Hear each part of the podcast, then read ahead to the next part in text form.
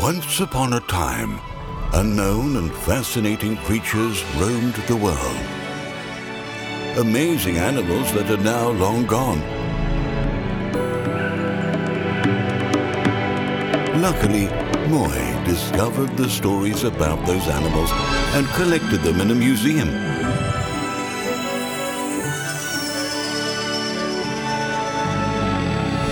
Moooi presents the marvelous tales from the Museum of Extinct Animals.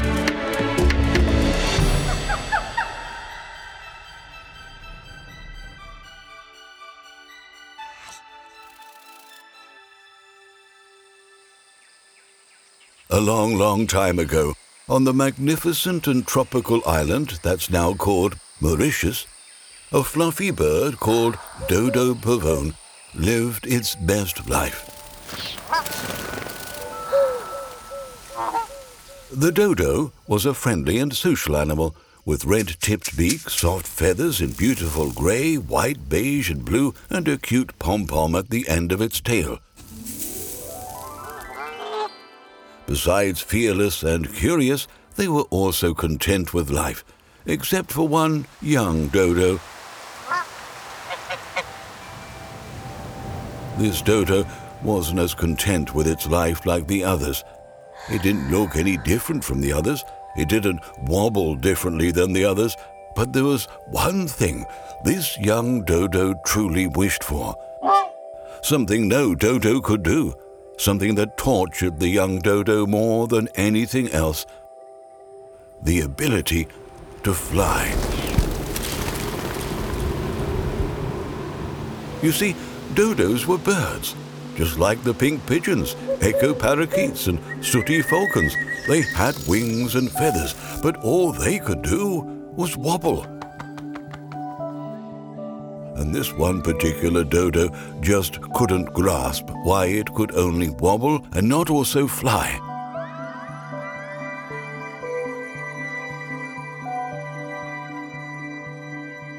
Why do I have wings if I can't use them? It would think while looking wistfully up to the skies where other birds would soar and flap. The dodo was so consumed with its inability to fly it would mention it to all its friends and family constantly.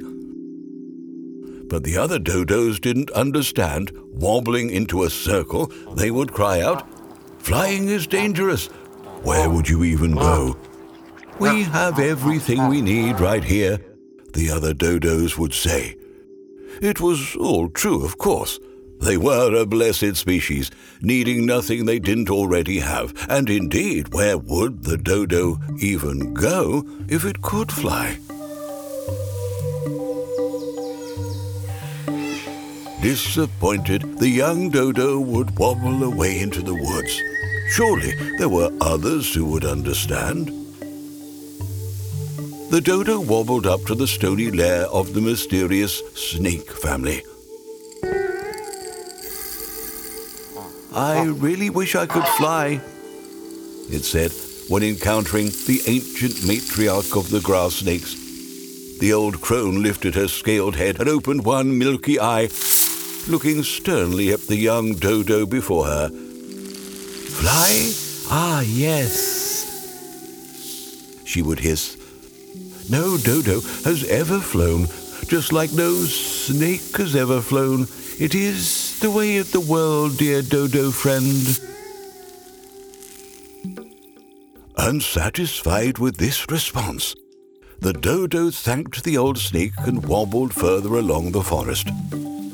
Passing the tiny geckos, relaxing on the bark of large ebony trees, it wobbled along, balancing on tree roots, jumping through curled ferns, until it saw another friend the golden tiger. Happy to see him, the dodo wobbled up to his furry friend while nodding enthusiastically.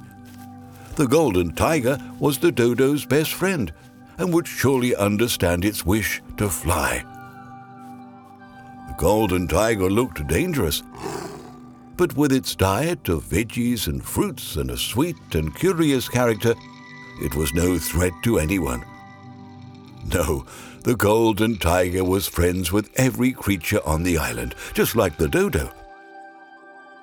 And with their matching sweet and curious personalities, they were the best of friends. Oh, Goldie, I'm so happy to see you. Dodo would cry out while he wobbled alongside the majestic looking golden tiger. Nobody understands me. Goldie's big eyes settled on his feathery friend, and he asked, What's wrong? I just want to fly. Dodo cried out. Goldie looked at his friend for a few moments before smiling. Why do you want to fly? Goldie asked. Well, uh, because. Uh, Dodo stammered, realizing it couldn't really come up with a reason it wanted to fly. Because I have wings? He muttered finally. Goldie nodded its furry face before settling his golden eyes on his friend. I understand, but just because you have something doesn't mean you need to use it the way others do. I have very sharp and big teeth, but I don't need them to chew up my leaves and flowers. I use them to remove twigs from my paws. But other tigers use them to eat other things, Goldie said thoughtfully while flexing his huge paws. But surely if you have wings, you can fly. Why else do I have wings for? Dodo cried out, wobbling further, carefully dodging the prickly and poisonous leaves, balancing on big sticks before hopping on tree roots. The dodo didn't notice his golden buddy had halted until it was a few meters behind. Turning around, Dodo said, Why have you stopped? Goldie, sporting a huge grin on his sweet face, said, I know why you can't fly. Bewildered, Dodo wobbled back. What? What do you mean? How? Your wings, they are not for flying. They are for wobbling, Goldie exclaimed. Wobbling? What are you talking about? I can already wobble. I've been wobbling all my life with my feet. My wings have nothing to do with it. Dodo said, Yes, no, uh, yes. Look. Goldie exclaimed, exasperated. You and all other dodos can wobble, but you can wobble because you have wings. They give you balance. I just saw it. Your wings expand when you wobble. It's like you're soaring. Dodo didn't know where to look.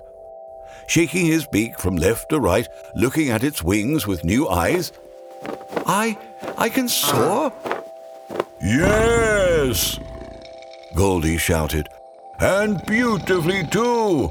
Look, he said, nudging Dodo towards the banks of Coconut Lake and nudging the bird into the water. Hey, what are you doing? Dodo giggled. Wobble and look down. Goldie simply said, Wobbling in water? Dodo's never wobbled in water because it was wet and cold and wet. But Goldie looked so gentle and hopeful, Dodo didn't want to let him down. So it started wobbling into the crystal clear lake. Little fish immediately swimming around its legs. Yuck, it thought. The sloshing waters only covered a quarter of its legs, but it still felt gross. On the bright side, the water was so shallow it didn't feel any different from walking on land. Once used to wobbling in the cool water, Dodo looked down at its reflection, and with a startle, it realized its wobbling looked like it was flying. Wings slightly expanded in a perfect angle, providing balance.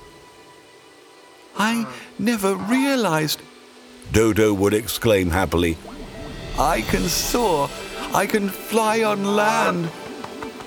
Goldie still standing at the riverbank, smiled at his friend's joy and said, See, my friend, you're perfect the way you wobble.